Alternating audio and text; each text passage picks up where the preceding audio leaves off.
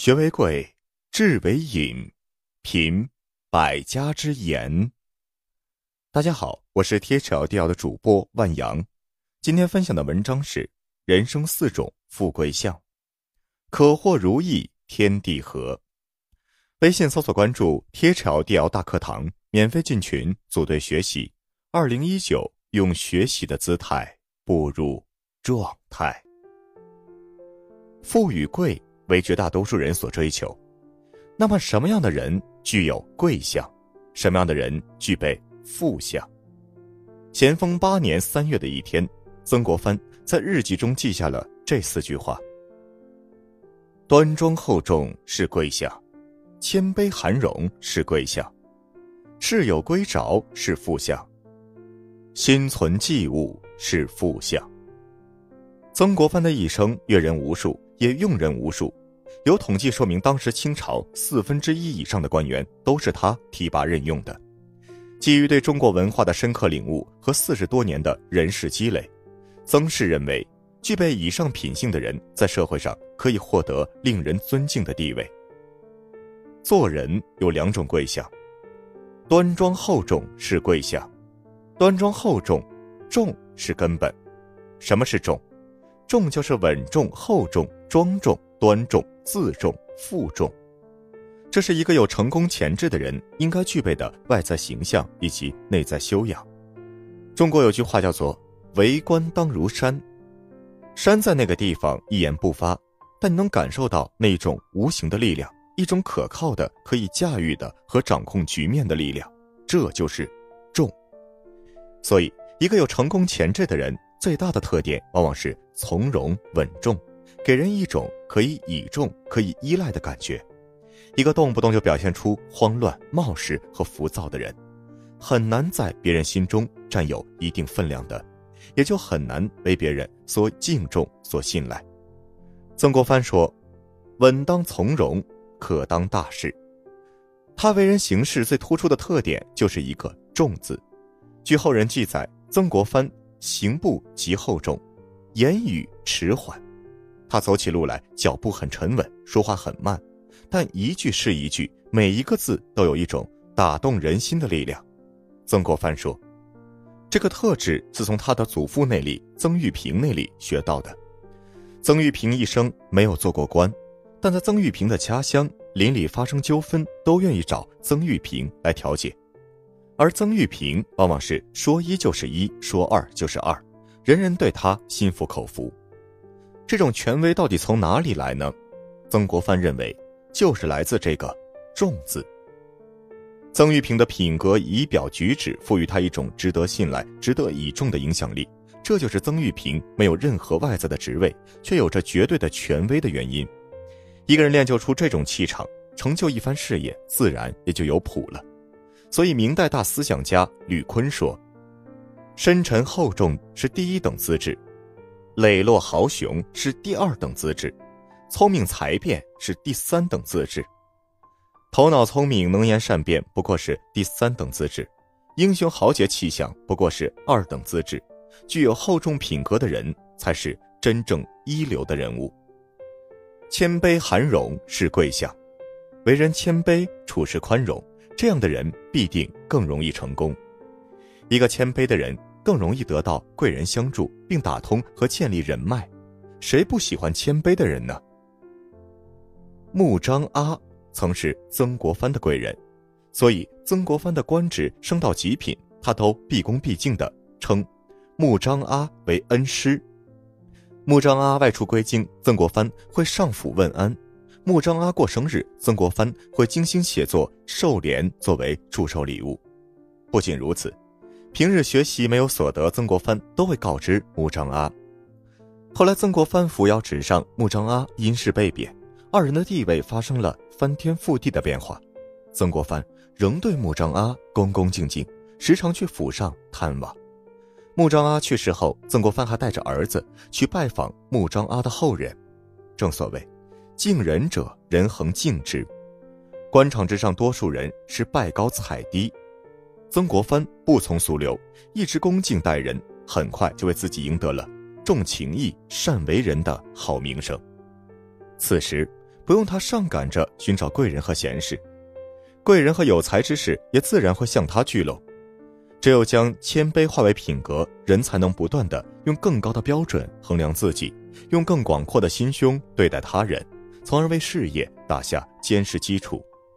另一方面，人越是向高位迈进，要处理的人际关系就越复杂。谦卑则是应对复杂局面最有效、最简单的办法。含容是含藏宽容、宽宏大度。能容人容事、容过、容得、容失，在人际交往中，宽容是必不可少的润滑剂。最能体现曾国藩的宽容的是对待左宗棠。曾国藩初到长沙练兵时，左宗棠就跟人说：“曾国藩才能不行。”一八五七年，曾国藩父亲去世，未等圣旨下达，就匆忙离开军营。左宗棠认为曾国藩这是不忠，鼓动官员大肆攻击他。但曾国藩再度出山时，还是主动拜访左宗棠，寻求关系好转。后来左宗棠落难，曾国藩又和胡林翼一起举荐他，左宗棠这才得以带兵。他日后所有的荣华富贵都是在这个基础上才有的。曾国藩对左宗棠可谓是仁至义尽，但左宗棠并不领情，这人脾气倔，认理不认人。一八六四年，曾国荃率领湘军攻下江宁，由于疏忽。让右天王以及洪仁玕等人逃了，左宗棠抓住了这一点，极力攻击曾国藩、曾国荃兄弟。此后两人断交，但左宗棠征战东南西北需要粮饷军械。作为两江总督、直隶总督的曾国藩都是鼎力支持。或许是曾国藩宽容触动了左宗棠。曾国藩去世时，左宗棠送来的挽联上说：“知人之明，谋国之忠。”自愧不如元辅，同心若金，攻错若石，相期无负平生，表达了对曾国藩的敬仰之情。后来，左宗棠对曾国藩的后代都照顾有加，这或许就是宽容可以化人的力量。在现实生活和职场中，总免不了有意见相悖、言语碰撞的时候，只要不是原则问题，就应该主动退让，宽以待人，以心换心。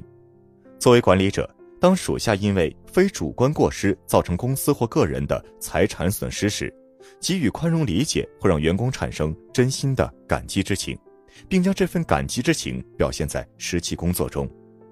宽容是一种精神和气魄，善于宽容和忍让的人多为立志高远、脚踏实地者，取得成功的多是这类人。做事有两种负相，事有归着是负相。事有归着，就是做事情沉稳有序，终有着落，也就是脚踏实地。做任何一件事都有头有尾，有始有终，既要认真于细节，又要持之以恒。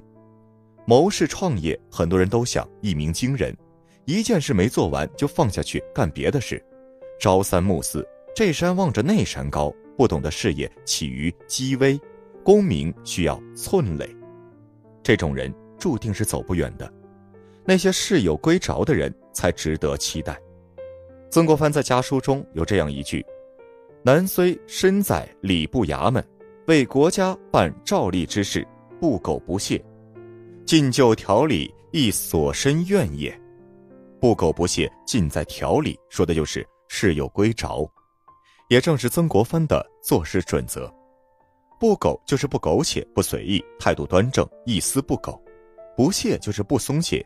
不拖沓，不懒惰，尽就条理，就是一切都有条有理，认真加勤奋加有条理。不管是读书、做事、做人，不敢说一定飞黄腾达，至少在学校是优等生，在职场是好职员，在朋友圈中也是一靠谱可依托之人。这类人即使不是大富大贵，也一定是小富久安，哪怕没有大成，也会常有小祸。如何做到？最重要的就是心要踏实，不浮躁。做不到，往往因为这一点。这靠的是曾国藩给出的两个字：耐烦。曾国藩特别强调一个“耐”字，并解释说：没有获得上司的赏识，要耐得住冷清；薪水不高，生活困顿，要耐得住贫苦；各种应酬交接，难得清静，要耐得住辛苦；事业成功不要急，要耐得住寂寞。曾国藩的这段话对身在职场的我们也很有用，可以说击中了很多人的要害。在单位里觉得周围的同事都不如自己，而老板看不到这一点，没有对自己另眼相看，因而觉得愤愤然。这是耐不住冷清。工资比别人低，买不起房，买不起车，总是羡慕那些有钱人，却不能脚踏实地的赚钱，这就是耐不住清贫。工作总是千头万绪，任务繁重，压力山大，于是心中烦乱不堪，想要逃避，这是耐不住辛苦。年纪已经不小，事业却没有太大起色，于是着急焦虑，想投机赚快钱，这是耐不住寂寞。熬得住出众，熬不住出局，这就是人生。耐烦是修身的重要方面，也是做事的重要法则。一个人成不成熟，能不能成功，从能不能耐烦就看得出来。心存忌物是负相。心存忌物就是不只想着自己，还要去想着其他人，关心别人，关心社会。孟子的“爱人者，人恒爱之”。这是成功的条件，没有人脉不得人心，还想成事？老子的“以其无私，故能成其私”，这是成功的道理。懂得给予，才能获得。心存忌物是一种品格，这种品格叫诚。曾国藩对诚极为重视，将其提高到血诚、卓诚、朴诚的境界。血诚是对事业、对国家社会心存忌物。在征讨太平天国靖港大败之后，曾国藩给皇帝的奏书里说：“虽经战败，仍当竭尽血诚，一力经理。”这是一种敢担当的姿态，不服输的状态，负责任的心态。曾国藩还有一句名言：“打落牙齿或血吞。”被人打落牙齿，喊疼没用，哭也没用，还不如把牙齿带着血吞下去，咬牙继续干。这都是成功的必备素质。拙诚，是对做事、是对自身职责、自我理想的心存忌物。拙就是老老实实、一步一步去做，不玩技巧；诚就是实心实意的去做，不偷奸耍滑。曾国藩说：“为天下之至诚，能胜天下之至伪；为天下之至拙，能胜天下之至巧。”这就是。拙诚，为人处事至诚，人必知我敬我；至心修身至诚，人必信我助我。拙诚就是现在所说的工匠精神，想精通任何事，取得大成就必不可少的精神。朴诚，是对为人，是对他人的心存忌物。朴诚就是真心实意，关心人，理解人，爱护人，成就人。曾国藩对他人的真心吸引了一大批人才来到他的旗下，曾国藩幕府人才之盛，在当时是无人可比的。对于这一批人，曾国藩都悉心栽培。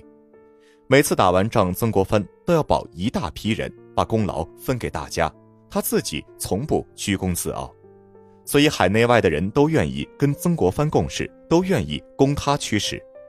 曾国藩有命令，只要一句话，人家马上去做。格局有多大，天地就有多大；有多敬业，就有多专业；能够帮助别人多少，获得的回报就有多少。这就是心存忌物的真谛，负相的内涵。曾国藩所说的两种贵相和两种负相，不仅是他的经验和智慧，更是他一生的写照。有人说，最好的风水是人品，人品是最棒的底牌，最高的学位。曾国藩的话告诉我们：最好的能力是品质，品质是最硬的后台，最大的贵人。人生富贵需要自求。好了，文章听完了，有什么想法记得给我留言，欢迎分享给你的朋友们。我们下次见。